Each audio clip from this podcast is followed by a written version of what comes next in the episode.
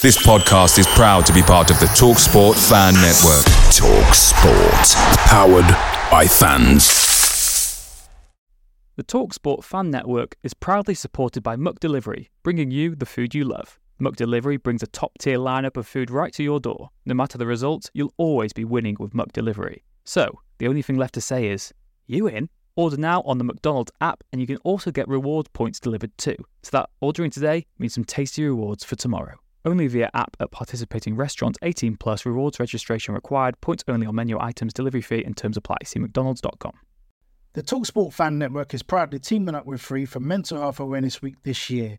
As football fans, we often pride ourselves on knowing everything, from which substitution can turn the game around to the quickest route home to beat the crowds. However, when it comes to discussing feelings with our friends, we might not always feel as confident. That's why we're here to equip you with the right tools so you can reach out to those who can help.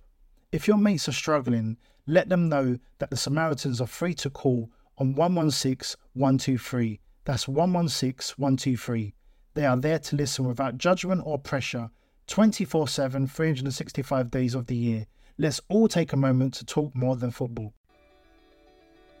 Welcome to Rob Ryan Red a Wrexham FC podcast by Nathan Salt and Rich Fay, bringing you all the latest views, news, and interviews from around the racecourse. Now, if you're new around here, make sure to subscribe. But enough of that, let's get on with the show.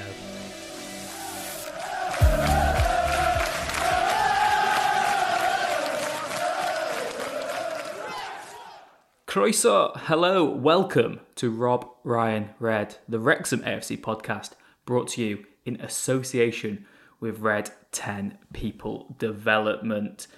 Nath, where do we start this week? Um, putting the boot into Halifax Town, or do we go with a ball draw at Boreham Wood? It's been a busy old week following Wrexham, and there's been some football played as well along the way. Wrexham, of course, drew Wood at the weekend and defeated Halifax Town on Tuesday night. We'll be talking about both those games on today's podcast and looking ahead to another double header against Altrincham and Maidenhead. Nath, what do your shoes say today? Um, I, I, I don't want to get I don't want to have to be putting out a statement on the Triple R account, mate, on Rob Ryan Red. So I'm probably going to leave the uh the all the I mean all my shoes. You know, as you know, all the all my shoes have got swear words on them. So it's best if I just keep that to myself. Uh, I can't, but Rich, I cannot believe how much Wrexham. I mean, our phones were blowing up. We were getting calls to, you know, anyone and anyone who knew about Wrexham was messaging us. It was on the front page of the Guardian Sport pull Oh, oh, mate, that story was absolutely bonkers. But we'll get onto that. But the football, for 45 minutes, I thought we were having a nightmare week. Halifax, lowest scorers in the league, were doing a job on us. In the end, it turned around. Jordan Davies uh, making a big impact, and, and you were there to enjoy it, I guess. I mean, you weren't enjoying it for 45, but I mean, you weren't enjoying it after about 60 seconds, to be totally honest it was one of those games where I just had a bad feeling about it anyway. It just felt a, oddly because Rob was there, of course. We had the, the Ryan Blimp ahead of kickoff. It felt a little bit flat for a Tuesday night. Our, our highest attendance, home attendance of the season as well, which was odd because to begin with, it took a little while to get going. Wrexham were struggling to break down a well drilled and well organised Halifax side. The penalties conceded, which you know, you see them given. I don't have any complaints with the penalty, to be honest, and we, we didn't deserve to to sort of be level anyway. We were we were woeful in the first twenty minutes and, and took a while to get going. And you know that was just the sort of mood early on. I was getting angry. The WhatsApp was exploding with players. I was calling out and you know being rash in the moment as as football fans, you know as we are. But there was an improvement, and again for me the takeaway was Parky's subs changed the game. Dalby and Davies were excellent. I thought Davies in particular. Elliot Lee drifts in midfield. He floats around, which means it's hard for opposition defenders to track him, but it's also hard for us to pick him out and to know he's a constant, reliable outball. Jordan Davies lurks on the edge of the box. He gobbles up those loose balls. The goal comes from the space that's created from Palmer. Davies runs into it, a brilliant finish they're two very different players I'm starting to see now. I used to think it was Davies or Lee, but they do offer two very different skill sets. I, think we saw the best of, of Jordan on, on, Tuesday night because he's got such an eye for goal now. He's so hungry and gluttonous to be on that score sheet, which is a fantastic thing. The first goal from Ben Tozer, I think there's a slight deflection, but when it went in, I was like, "Oh my, that was that was unreal. It was unreal." What a fin! What a finish! The way he's like got his hand up as if he's immediately calling for the corner. Yeah, I think kids call it a, a trivela. It's like a Quaresma. Remember the Portuguese player outside of the boot. Quaresma, yeah. It takes a very big deflection, but it goes in. Um, What are we feeding? goal. What are we feeding our centre backs though, mate? That's the question. I don't know what they're eating, but whatever it is, is, is leading to a ton of goals. I mean, Aaron Hayden, who also scored, that's ten between them now. And you know, I mean, bonkers. Yeah, and that was. It's going to sound stupid now because Notts scored six goals on Tuesday night. But there's been a lot made about Langstaff. And we saw last season with Chesterfield, they tailed off when Tshimanga was injured. And I'm delighted that, you know, we've got two fantastic strikers in Mullin and Palmer who were seemingly always scoring. But we scored three goals on Tuesday night and they didn't get they didn't get them. And at the weekend it was mm. Hayden who scored. We're not over reliant on our strikers, which is for me a really healthy situation and bodes well going forward because you know, if Mullin's having an off day, which I think he slightly did have on Tuesday night, or Palmer was excellent, but you know he's frustrated of the goal. There was threat from everywhere else on the pitch, and Aaron Hayden was a man on a mission. He was getting pulled down from every set piece, every corner. He was really hard done by. I think we definitely should have had at least one penalty. Him just being, you know, shirt pulled and, and being brought down in the box. But for the goal he got, he was like a steam train, wasn't he? He just absolutely drove through, emphatic header, brilliant, and a, almost sigh relief. It was euphoria. We we knew we were the far better team on the night. You know, Halifax offered so little, a a few counter attacks, and obviously the penalty, but we were so much more dominant. And what was so pleasing for me was that we did play bad for a large portion of the game. I'd say for at least the first half hour, we looked lost of ideas. But even on our off nights and when some of our key players aren't performing well, we are still grinding out these results, which is which is That's so huge. good. My next point I was going to make though is this: the subs changed the game. It was brave from Parky. He brought Tunnicliffe off, who had a difficult game because obviously it wasn't a game where your defenders are going to stand out for defending too much. Saying that though, McFadzean made some some big blocks in the second half. I think he deserves credit for that. You know, he's obviously not as good going forward as Mendy, but I thought defensively he he was He's a solid. good defender. and he was He's good a, at he's a good Boreham Wood, defender. for, by all accounts Yeah. as well. He was. He, But- I mean, you know that. Well, God, we'll get onto that game. That wasn't uh, too much fun. But, um, But I was on, I was- go on. I was, I was just going to quickly chuck in there though about Aaron Hayden and the defenders. You know, Parky said to me after Woking that he genuinely thinks Aaron Hayden is unmarkable uh, and is the most dominant player in both boxes. And I think you saw on the doc as well, where Aaron Hayden was saying he just doesn't believe that if he's on the pitch, we will concede a ton of headers, a ton of headed goals. And uh, you know, there will be instances where, you know, we look shaky defensively, and we we have done recently in recent weeks. But in attack, I mean, with Luke Young's delivery th- as well. Before we get onto the subs and the change of shape, how good has Luke Young's delivery been this season? It feels like it's gone up a level, Rich. It feels like his corners taken, by and large, is just bang on the money every time. Yeah, he's been brilliant. He has been brilliant, and it's almost like our threat from throw-ins has died off a bit, but the threat from Yeah. corners has increased. Saying I'd that, though, that. Tozer's, Tozer's throw-ins on Tuesday night were good uh, against Halifax, and we should have scored from one of them. I think it was Palmer who met it and, and headed just over the bar, but you know we were getting better. And Tozer, he must have listened to the podcast because he responded in style to maybe some some recent poor performances, which I think he would admit that you know things haven't been going well, but he was excellent. But what I was going to say is, Parky made these subs. He changed the the setup. Why don't we do that from the start against teams like? I'm gonna say like like Halifax, the smaller teams. Everyone knew what Halifax's game plan was: time waste when you can, set up shop, be defensively well drilled, hit Wrexham on the counter attack, and score from a set piece. They ticked all those boxes. We knew exactly what they were going to do. Altrincham will do it on Saturday. Maidenhead will do it a week on uh, next week. Sorry, on the Tuesday night. We know how these maybe lesser sides are going to set up against us to frustrate us and then pick us off when we're maybe vulnerable from set pieces. So why don't we set up with four at the back in a home game where we know the onus is going to be on us to go and break down a low block? I don't understand why we do always start with three centre halves. And I know Parky again says that we worry too much about formations and we're over analytical of it. But we've had so many games where we've had to change shape and go more attacking from the bench, and it's worked. So why why can't we do that from the start?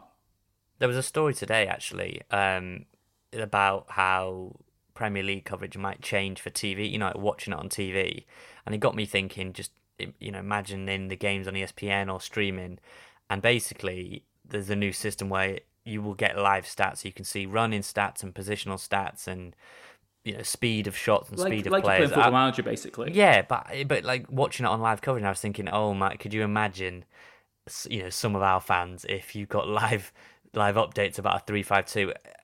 I, I I still find it hard to believe that he will go, you know, away from what has served him well for so long in that three.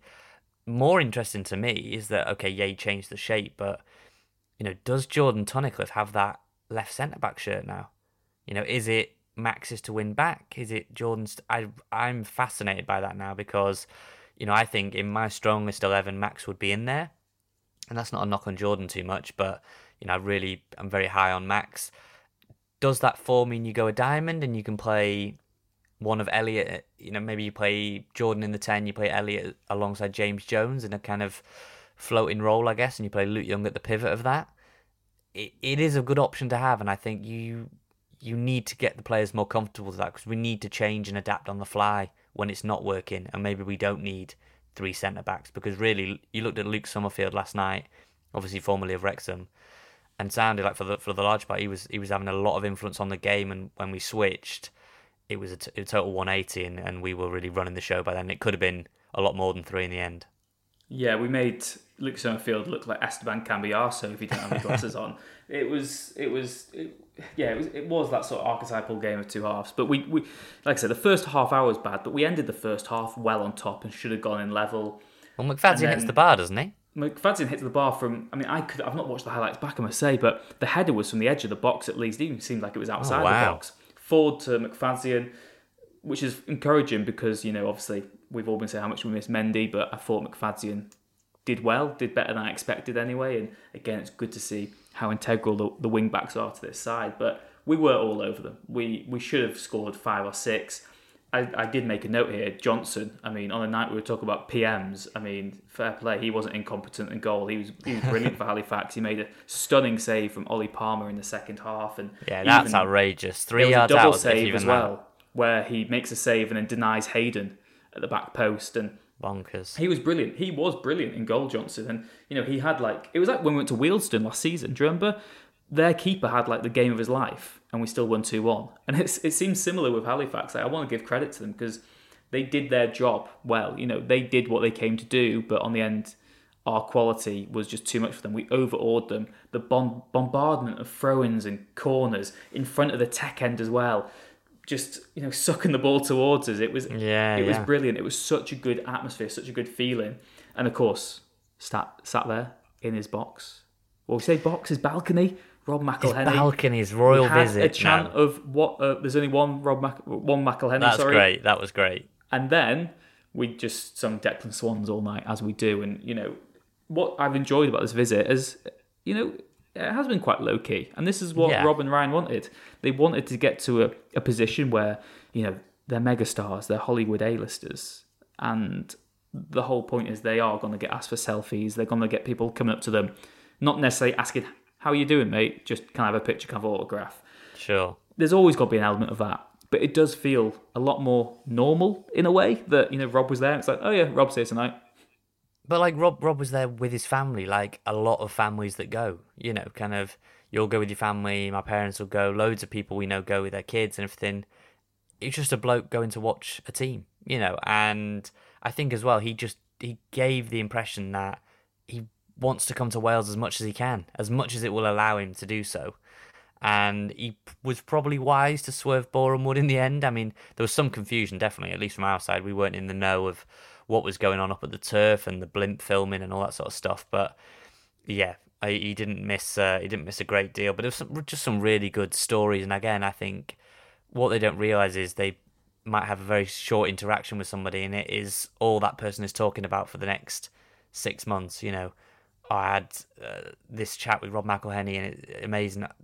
It is just phenomenal. And I had a brief chat with Humphrey Um, mainly because I predicted the score correctly to him. That said it would be three one against Halifax, so I was gloating about that.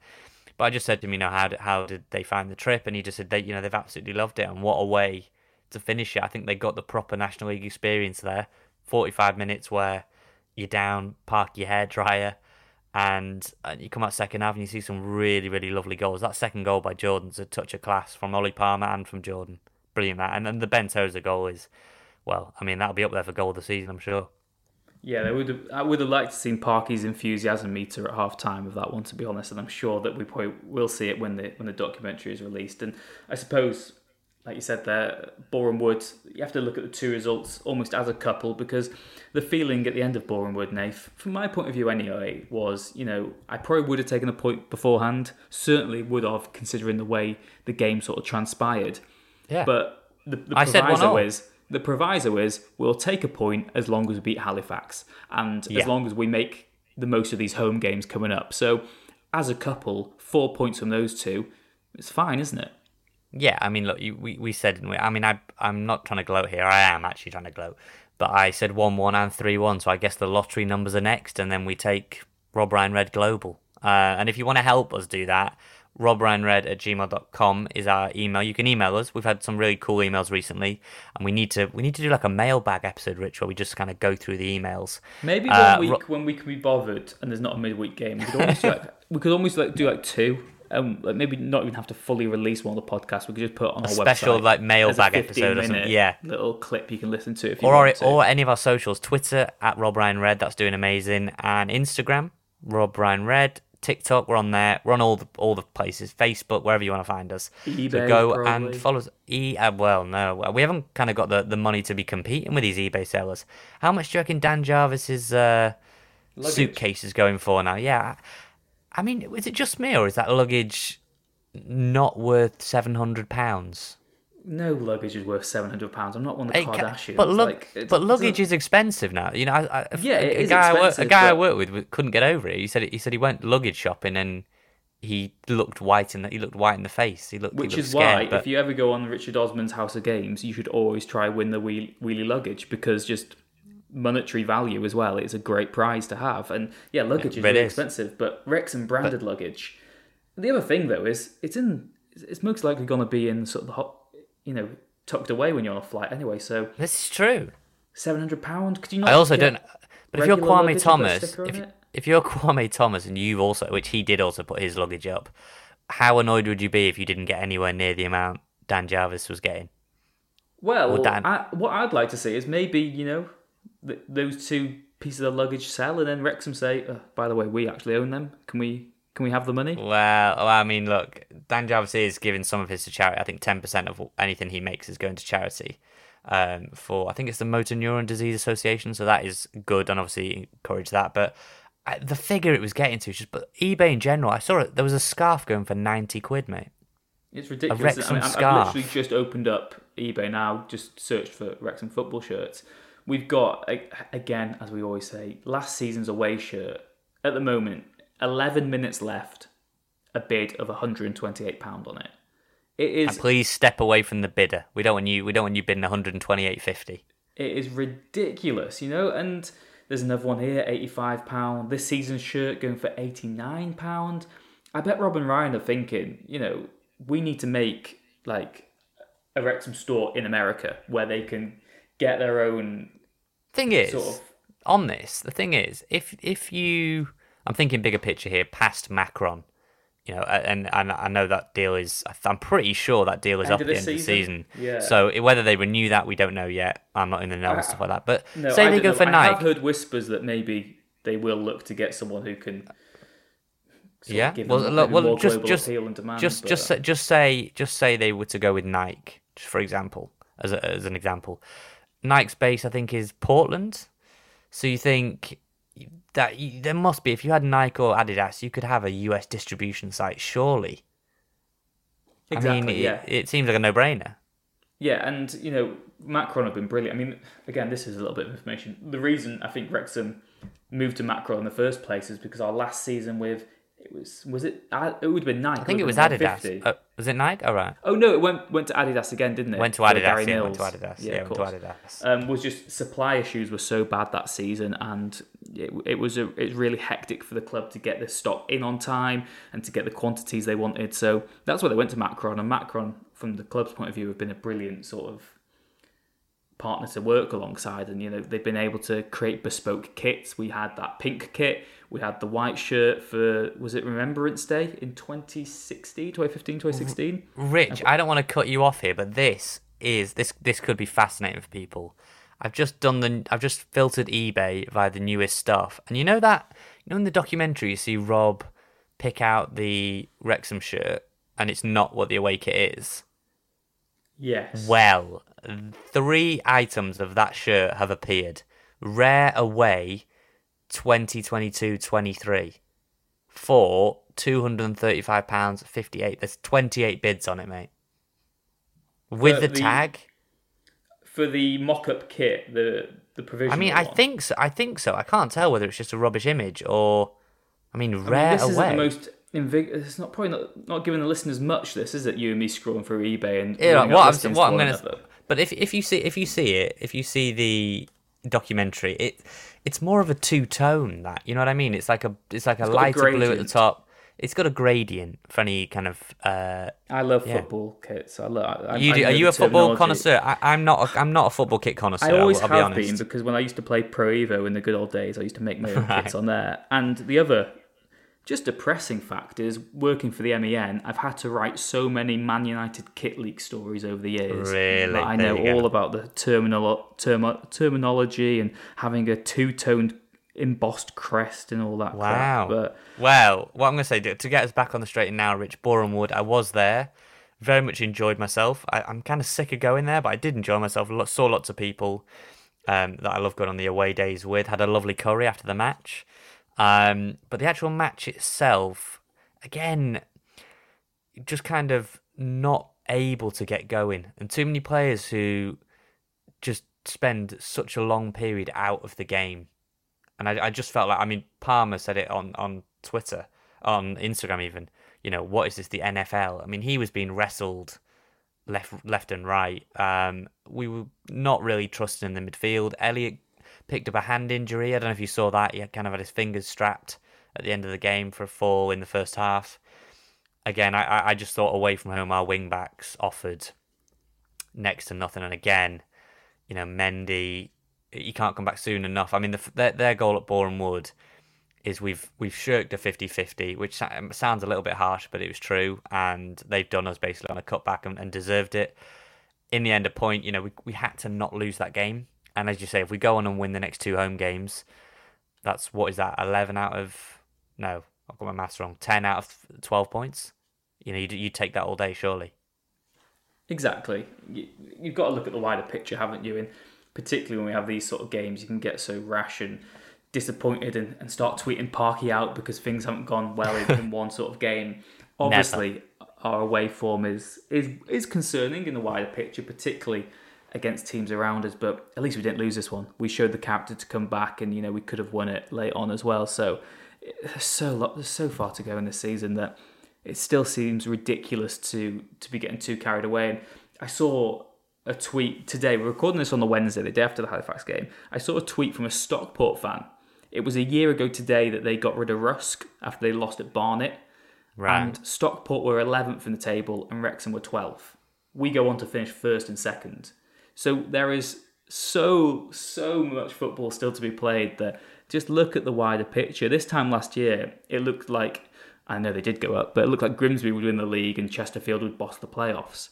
There is just so much mitigation, so much left to play for that just keep the faith. You know, back the boys, make some noise. We've had a lot of success already this season compared to this stage of, last campaign as well. So, you know, there's there's room for improvement, but on the whole, I'm still very happy with the, the way things are going.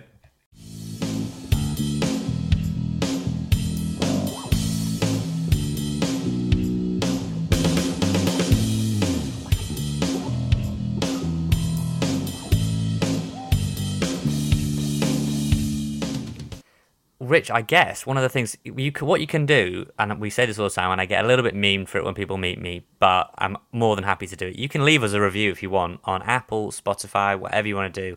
And we got one this week from username. I've no idea who it is, so if it is you, thank you very much. Malicious Penguin, um, which sounds very daunting. And when I saw that we'd had a review from a malicious penguin, I was slightly terrified. On the probably on the terrified scale, I was a, I was a strong seven but it was actually really nice. And Malicious Penguin wrote in The Kings of Easy Listening. Great sound, great direction, couple of tangents that don't go on forever, and just what it's meant to do. Cover Wrexham news over the past week.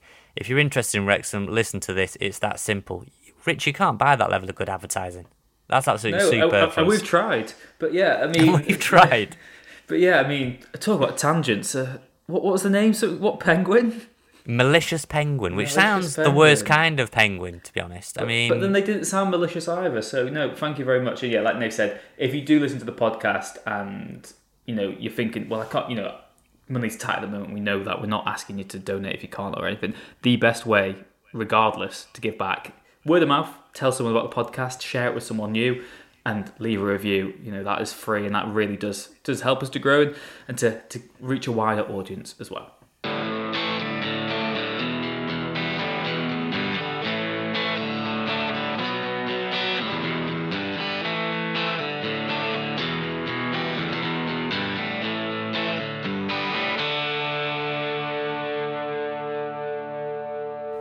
Also, Rich, I feel like I've got to touch on it this week. I know it's really affected a lot of people and been two really, really um, sad passings this week. Um, two two well known fans, Sean, who sits in the Mold Road, and there was an, an, applause for him. So anyone who was at the game and maybe was unsure about the applause in the 15th minute, that was for Sean. You know, a well known fan, very popular, and you know Tommy Couse and others who who we've had on the podcast before. Um, were very keen to spread the message about Sean. And also, um, on the day that we're recording this, Nigel Williams, who sits in the tech end, or he also stands in the tech end, more appropriate.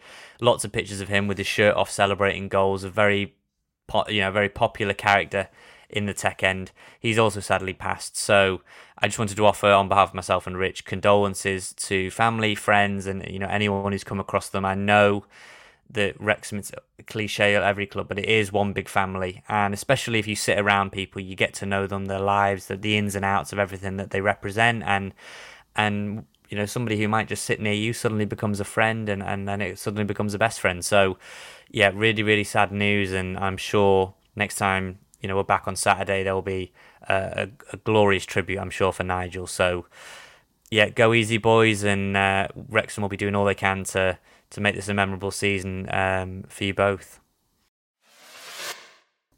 Rich, I guess then we've booted it into touch. We filled our boots. We've done all. I, I haven't got any more boot puns. To be boots, honest. the uh, opticians. Uh, I mean, the meal deals.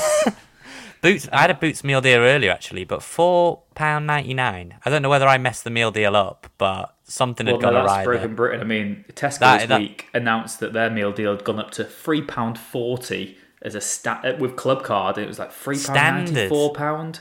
Yeah, and that's for like that's your Evian, your ready salted crisps and a ham. That, no, what a no nightmare. sandwich, which is just well, the anyway, meal deal. But boots, that's the aim of the game this week. It's been all anyone's talked about.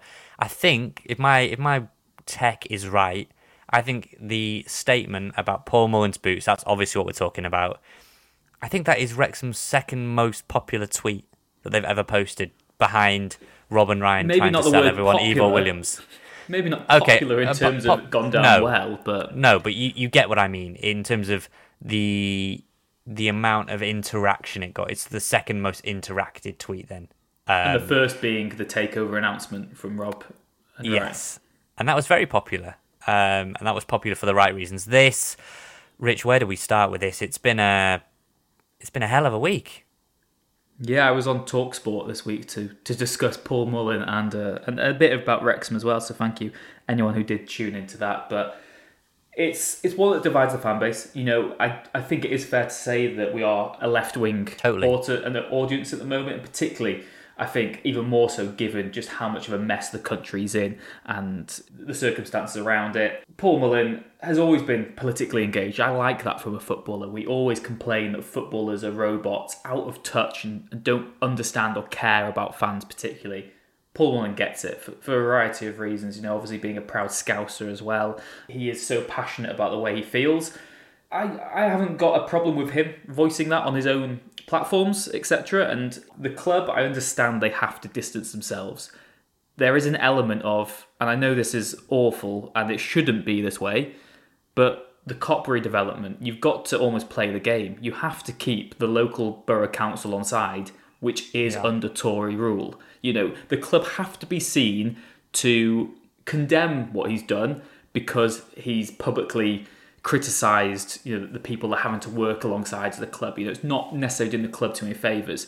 Again, I think anyone who looks at it knows that is Paul Mullin's views, not the views of Wrexham Football Club. That is that's plain to see. The issue is that the initial picture taken had the Mold Road stand in the background and almost by connotation and these links, it, it, suggested that maybe it was the, the view of Wrexham and endorsed by them as a club, which of course anyone who actually looks at that knows that's not true, but it can be argued that way. So I, I totally understand why Wrexham had to distance themselves to, to a degree. I think the right. tone of the, the statement was horrible and worded poorly. It, it highlighted why the club need a proper communications department, and I think just in terms of lots of key staff, it's, it's, there's a lot of change happening at the club at the moment, and that obviously has come at a bad time in regards to they've maybe not got the personnel in place to to deal with it properly and and like I said, read through it a few times, get the wording spot on. It only needed a sentence saying Paul has been spoken to.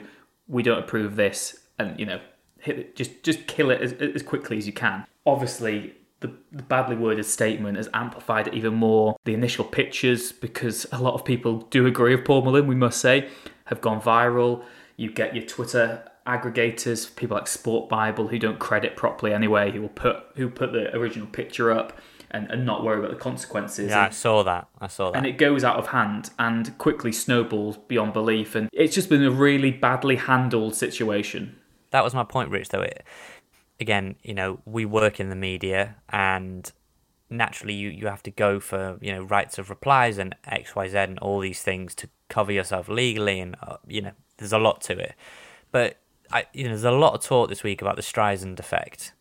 You know what I mean? In terms of, did that statement, if if they'd have responded, say, to to me or to you or to whoever was writing a story about it, um, and I know neither of us did, but you know, had we and we'd called them up and said, "Could we have a statement about this?" If they'd replied to us, that would have been something. But do you think just putting out a statement to two hundred and forty thousand people on Twitter, that that then led to a, an avalanche of coverage that I don't know whether would it, whether it'd have come as a result. I can't decide. Yeah, not at all.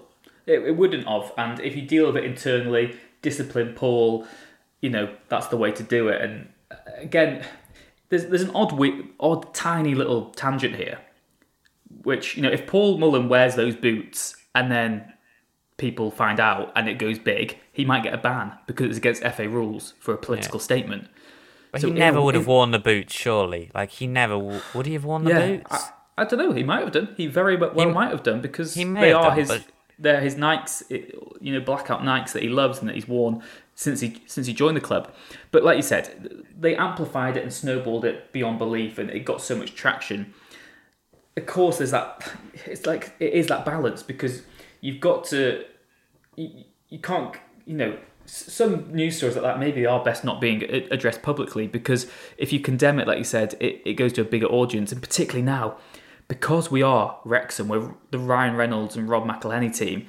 Everyone thinks that statement's come from them, which it yeah. hasn't and then you also get people tweeting Rob and Ryan saying, "What do you make of this? This is disgusting." And then I, mean, I saw Ryan liked say, the post. Ryan liked Paul's post about it, about the boots. exactly, Instagram. and just like Mullin's post wasn't representative of everyone at the club, that statement probably wasn't representative of everyone at the club either. So it's a really dangerous and toxic sort of situation that gets amplified. There was a very uh, inevit- inevitable chant at the game on Tuesday night against Halifax Town, uh, where we, we sung about Paul Mullin's boots, let's put it that way. And yeah, it's just been a tricky situation, handled poorly, really poorly by the club, I thought. But I do understand being in the media why they felt the need to have to say something and distance them because, of course, we every, have got every every club in the con- every club in in in the country would have would have put a statement out. Not, I'm not saying to to the exact word, similar wording.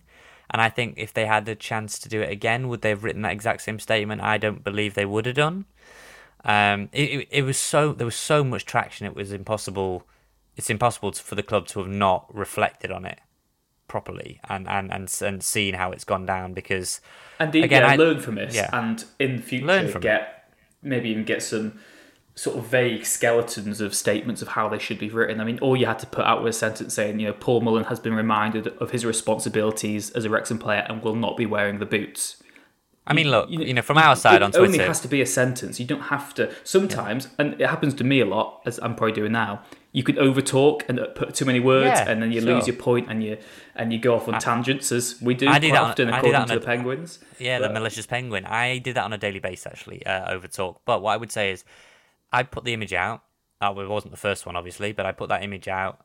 I was told by somebody to delete that image, which I did, and you know that story felt like it would have died out because if he wouldn't have warned them for the game, I mean, look, if he'd have warned them for the game, that would have been a big story. If he hadn't have warned them for the game, and we won the game, which we did, surely it would have just died out. I, I think it's a, if nothing else, it's a learning curve on, on uh, comms. If nothing else, on crisis comms they call it, and I think uh, crisis management, yeah, which it is. and crisis management. I know a lot of fans have rightfully sort of pointed out that you can't say you're apolitical as a club, and then we obviously hosted Tory councillors earlier in the year, but they were Yeah. invited by Wrexham Borough Council, and the club That was was, encouraged to host them. You know, Wrexham didn't go out of their way and invite Tories to the to the ground to say, "Come on, come see what we're doing here." It was the borough council who invited them up, and the club were encouraged to, to do it. And you know, like we said, the planning permission for the cop's been going through. We've had the new floodlights. We're trying to get the new stand. There is an element which is horrible, and like I said, it shouldn't be this way. But you almost have to play the game. And obviously, you'll be saying, "But what about the morals? What about core principles?" Football clubs and politics. It always brings up that tedious debate of they're not interlinked. They should be. They should stay apart. Football and politics are interlinked and intertwined. They go back to the very fabric of the sport.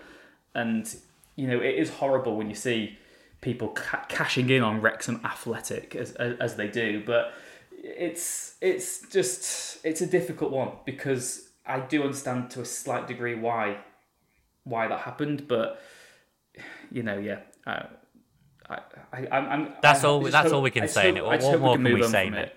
I just hope we can move, Move. We it and let the we've said our piece. talking. We've said our piece. We won on Wednesday, uh, on Tuesday even, and two massive games to come.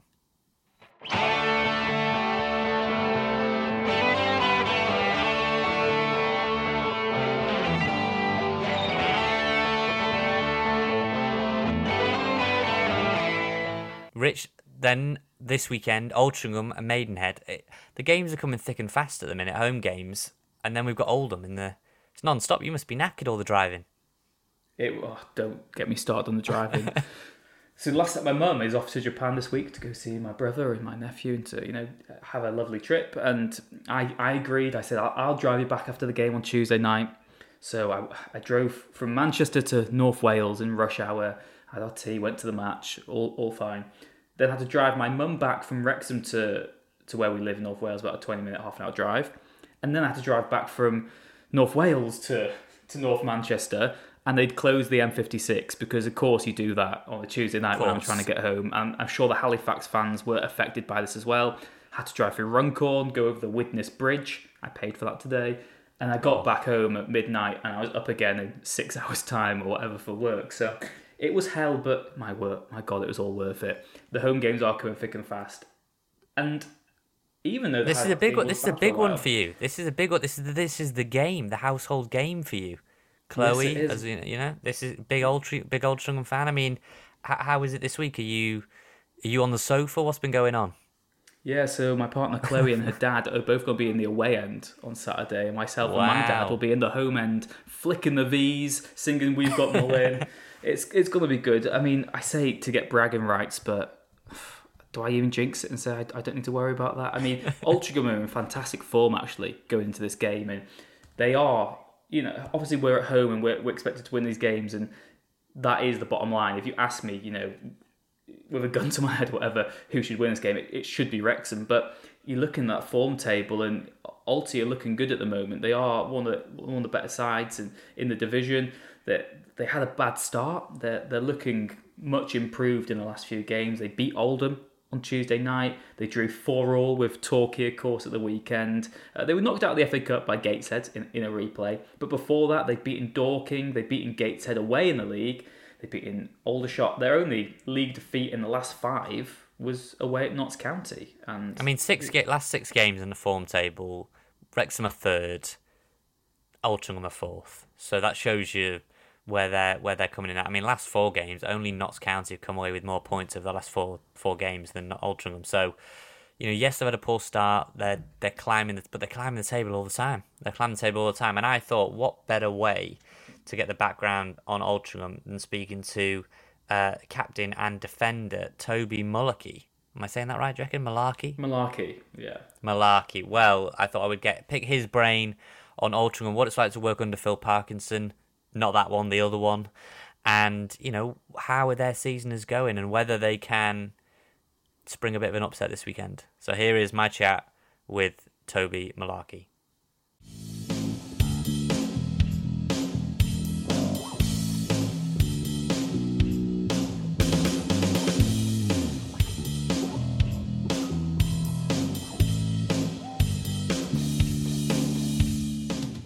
Toby, then, uh, out injured yourself at the minute, but Altrincham flying basically. Uh, you know, looking at the form table, last four games, only Notts County got more, and we're seeing them score six against Wealdstone.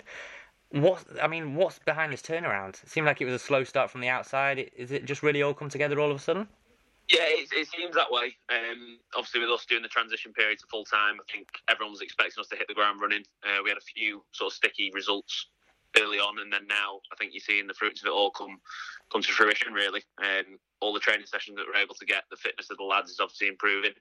So now to, to get that run of results, like I said, I think it's three three wins, one draw in the last four. Um, so yeah, it's good to see that the form's coming now and we're and we're getting the results that we deserve.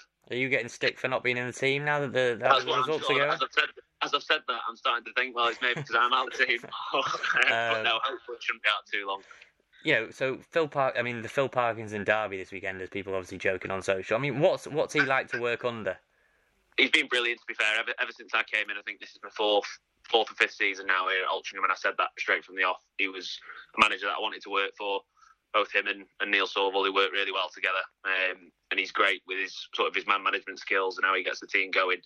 Like I said, it, it, it speaks for itself really in terms of the last four results that we've had. Um, but he's a great gaffer, and like I said, they work really well together, both him and, and Neil. So it's great to be able to play for him every week. Yeah, I think you know, speaking to other players, they, they sort of say like you know how much of a factor he was in terms of going there and stuff. What is it about him? Is he just a really good motivator? He just kind of finds something in you. I mean, what in particular about his management style has really struck you? Because you've obviously been in the game long enough to have worked with other coaches. Yeah, I- I think personally his man management skills is what stands out for me. He knows how each individual players tick, uh, and he knows how to get the best out of them. Obviously, different players require sort of different treatment, and you see that with his with his coaching styles and the way he speaks to people around the building at training, during games. He has to say different things to different people. But I think that's one thing that he's he's always bang on with. Um, like me myself, he knows that I'm one of those that when I'm confident, I'm playing the best football. So he's always trying to get me here about being confident, really, and, and doing things to boost me up but then different players require different things. And I think that's the, the thing that he's he's best at. Or what I've noticed that he's always really good at is, is, is definitely his man management skills, both on and off the pitch. So if, if we're looking at your results, you know, heading into the game at the weekend, you played. You feels like you played Gateshead about a million times, which probably sick of the sight of them. You beat him in the league three one away from home, really good result. That you back that up by beating Dorking four one. So you're not shy in scoring goals. You then got the double header draw at home two two with Gateshead. You then lose the away game, and then you've got that bonkers game four all against Torquay. I mean, what's going on? Altrincham are scoring goals for. You might be scoring more goals than Wrexham. Yeah, it's, uh, it's going to be an interesting game on Saturday. I think two uh, two teams that score a lot of goals, so it'll be. I would have thought it'll come down to more who can keep the ball out of the net. Um, we always say in this league, if you get a clean sheet, you give, your chance, uh, give yourself a chance of winning any game. Um, I think obviously the, the frustrating one for us on Saturday with the telly game was that it was obviously from the outside point of view, it was a great game to watch. I'm sure for people that were tuning in, but for us to obviously have the lead twice and then throw it away, obviously three points away from home, you, are absolutely delighted with. Um, so it was a shame that we couldn't hang on. I think that was the frustrating thing. But then to, to go and back that up on Tuesday night yesterday against Oldham with three points was was great to see. Yeah, I mean, that, you know, that is. Uh, I think it's kind of dawned on Oldham now, kind of what life in the National League is like. You're a National League defender. I mean, you must. How many how many cuts and bruises have you got over the years? Plenty, I would imagine. It's uh, it's not yeah. a fair few. I mean, you know, in terms of the teams you've come up against, where do you think you, are kind of falling? Because it seems like you're improving all the time. You know, look at someone like a Chris Conn-Clarke. I mean, you know, for anyone who's not familiar with him, he, he's he's finding his feet. He's finding that little purple patch. Yeah, definitely. I mean, he's still young. I think I was speaking to him last night at the game. He's only 21 um, obviously on loan from from Fleetwood. Um, and when he sort of initially came, I think it took him a few weeks to get going, and now that he's adjusted to the sort of physicality of the league, I think he's really sort of finding his feet now, and he's developing into that player that we all knew he could be. Um, I know that the gaffer was keen to get him in as soon as he saw him playing, and like I said, now the form that he's hitting for us, he's getting goals, creating assists, and he's just been a, a real nuisance on the pitch, really, which is exactly what you want in that position. So it's great to see. Do do you find that though, in terms of like the position you're in? you know, we've seen so many National League teams play, you know, you know, visiting teams and all that sort of stuff. That the physicality is, is, is what makes or breaks some of these young players because there's so many young players come through the system internationally, they just don't cut it. Yeah, definitely. I think that's the big the big thing. I know people mature at sort of different different ages. Um, so I know for me, my first sort of couple of seasons in even in the National League North, I found it a little bit hard adjusting going from sort of where I was at with Crewe, where it's it's more about how you play with the ball at your feet, to then being chucked in the deep end at the National League and the National League North, sorry, should I say, where it's all very physical. It does take a little bit of time to adjust, um, and then obviously those ones that are just quicker are the ones that then go on to improve. Um, but it is, it's a really physical league, and we, we always say that it's it's getting tougher and tougher each year, especially now. I think there's there's only one or two part time teams in the league. So I think you'll get to a point where every team in that division is probably full time. Um, so you could essentially call it League Three or whatever you want to call it. It's uh, it's a tough league, but it's a great league to be a part of you know, Wrexham well known about everything that's going on and, and the kind of the firepower they've got. You obviously as a defender yourself, I'm sure you'd you'd relish the battles if you weren't all banged up and, and, and all that sort of stuff. You came up against Macaulay Langstaff earlier in the season away at Notts. I mean, the strikers at this level, are there, in your opinion, this is the opinion of a lot of fans and journalists, are there strikers at this level that should be playing a good few levels higher? I think I think there are for a lot of the players, not just strikers yeah. in general. There's a lot of players that, that potentially go under the radar. Um, I don't quite know why that is, but there's definitely strikers, midfielders, defenders, goalkeepers, even. There's a lot of players that could cut it at a higher level. Um, obviously, the likes of Wrexham and Notts County, they are big spenders. So whether the, the financial aspect of it sort of plays a part as to whether they don't want to make that transition up to say League Two or League One, would obviously sway some people's heads. Um, but I mean, you look at the standard of the players that you've got in, like Wrexham themselves, like you just said before, with Paul Mullin coming down from the leagues to, to play for Wrexham, it just shows what the standard is like these days, and, and you're always up against it every weekend and every Tuesday. I was trying to think if uh, if, they, if they did a documentary about Altrincham, what you lot would be like. I mean, have you caught any of the Wrexham doc, or are you giving that one a miss? You know what? I've not. I've not. There's a lot of people that keep mentioning it, um, so I do need to give it a watch. But hopefully, if we get three points on Saturday, then I might watch it. I'm not going to watch it before it. There you um, go. Yeah, you don't want to watch it before. Yeah, exactly. But then it's kind of a final one. What's what's the kind of mood in the building about where Altrincham can go this season? Because you know, like you say, it's, it's been an early start. You know what it's like in the building. Can you make that push? I mean, the way it's going right now, for fans in particular, they're, they're starting to dare to dream, I guess. Yeah, I mean that, that's one thing that we all want to do. Um, now, we've got to manage the expectations of it. This is our first year, sort of making that transition to full time. So essentially, it was a whole new group. I think there was about five or six players of the core from last season that stayed, whereas everyone else is new players that have come in. Um, I mean, we're always going to have huge ambitions, and there's no reason why we can't push on. That's what everyone wants to do. But obviously, like I said, we've got to manage the expectations and at the start of the season we said as long as we're making improvements from where we finished last year, then that's that's progress. As long as we're making progress each year, that's the end, the, the sort of end goal or the main goal for us to be able to push on would obviously be a dream. So if we can keep this form running, then we can sort of see where, where we are come come Christmas, and then take that into the back end of the season. I mean, one of the things people said about Altrincham last season, they went to the racecourse. Yeah, it was four 0 It was it was a brutal first half. Second half, obviously nil nil. But they actually you actually came to play football, um, and and a lot of teams haven't haven't gone and done that.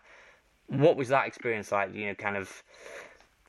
I mean, it was it was 35 minutes where Wrexham were 4 0 up and the game was the game was iced. I mean, do you think you've you've I know you've said about new players and different group, but you think you've learned from that yourself and, and, and others that have maybe still still stuck around? Yeah, definitely. I mean, obviously those big teams have the massive followings. I think on average they get sort of like eight to nine thousand mm. each week, don't they? So the crowd plays a massive factor in it. So obviously for us when we went there to their ground last year, I think we conceded within the first five to ten minutes, and then obviously with eight thousand fans and a couple of people banging drums, it's only going to make the atmosphere worse. So as soon as they're sort of behind the team, it, it becomes sort of not an impossible task, but a much harder task. So I think the key for us is to obviously try and manage the crowd, frustrate them, and then let our play come through like we did last season. And obviously we were on the, the back end of a bad result, but you still saw what we wanted to do as a team and, and the sort of patterns that we work and how we like to play. And lastly, how, how are you doing? What's your kind of uh, timeline looking like? Because you know, one of the other lads, I won't, I won't uh, out him on here, but one of the other lads was saying you were getting basically a free, a free, a free kind of annual leave with it, with the uh, with your time off. Uh, and you, we know what footballers are like, always giving each other a stick. But are you on the mend? How's it looking for you? Yeah, I mean, I'm hoping it should just be a case of uh, another week and then I'm back into it. Um, like I said, it's it's not anything major. It's just a case of waiting for the stitch to the stitches to heal and waiting for the wound to heal in my foot.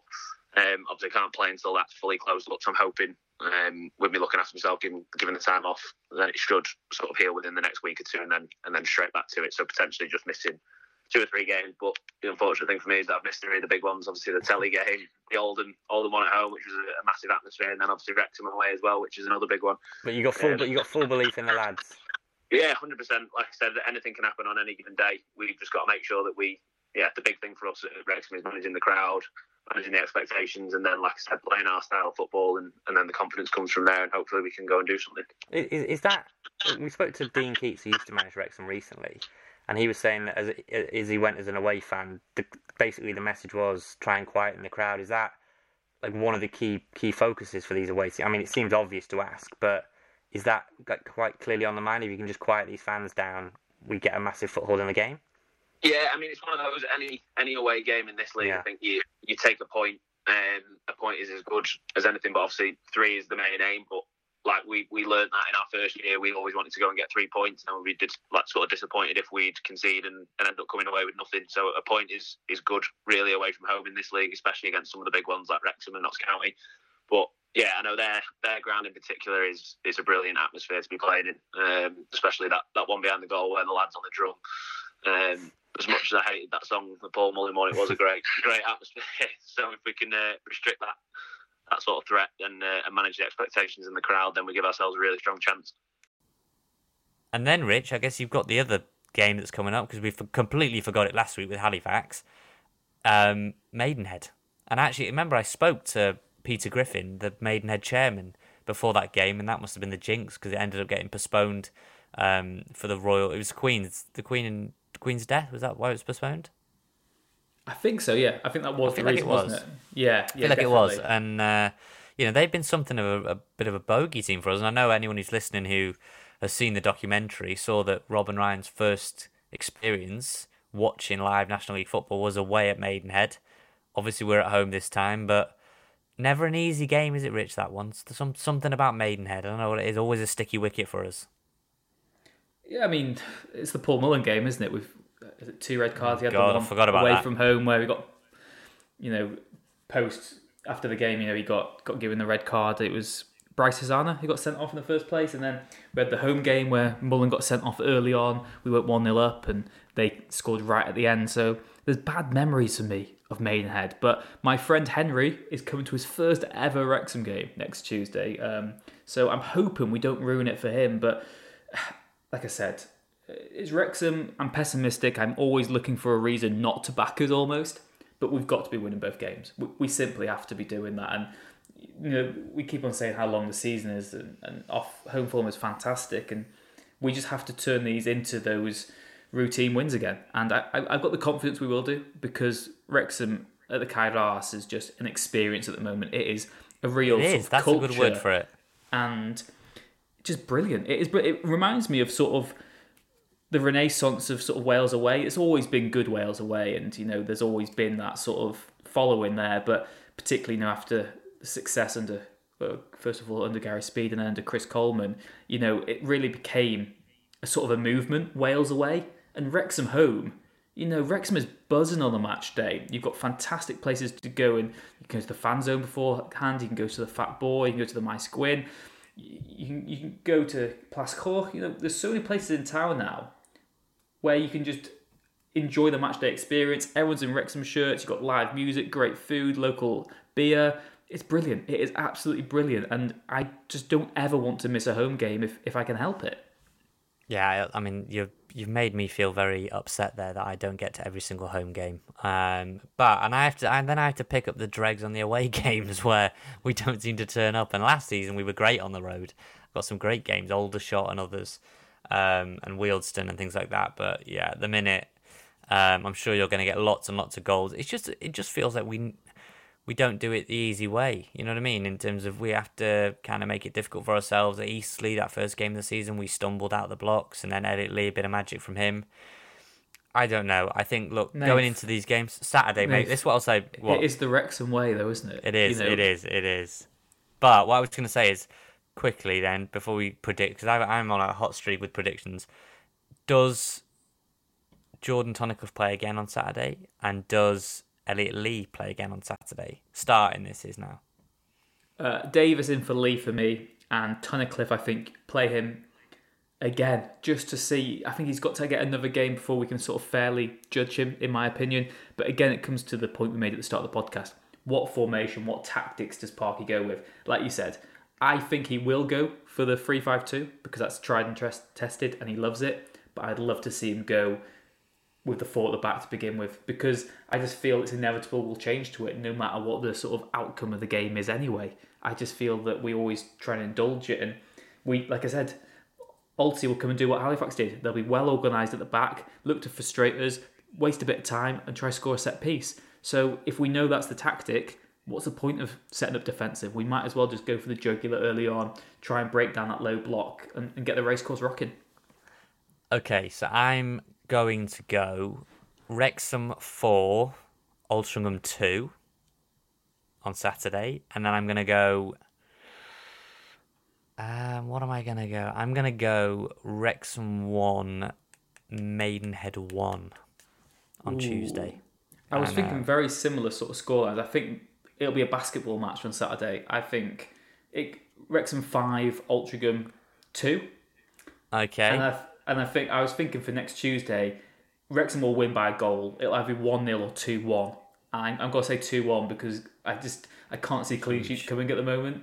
So we'll wait and see. But whatever happens, we will be back next week to look back at those games, see how our predictions came in, and then we'll be looking ahead to Oldham again in the FA Cup. Cannot wait for that one. It'll be live on ITV, of course. Tickets are on sale now, on general sale. Uh, should still be a few left by the time this podcast goes out if you want to get your hands on them. Of course, they're only £12 for the FA Cup as well. Nath, it's been another bumper podcast. There's been a lot to get through, and even some football as well on the on the agenda. Uh, I mean, I say thank you as if you're my guest. It's a pleasure doing the podcast with you, and it's a pleasure bringing the podcast to you, the listeners, wherever you are.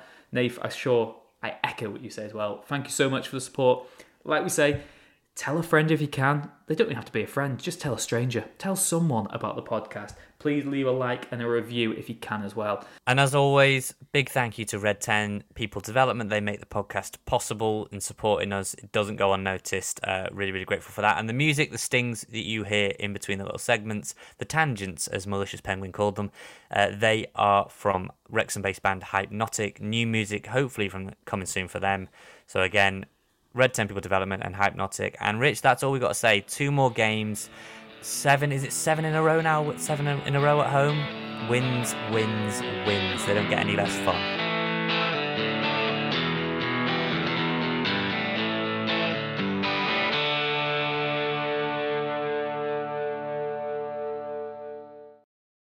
The Talksport Fan Network is proudly teaming up with Three for Mental Health Awareness Week this year.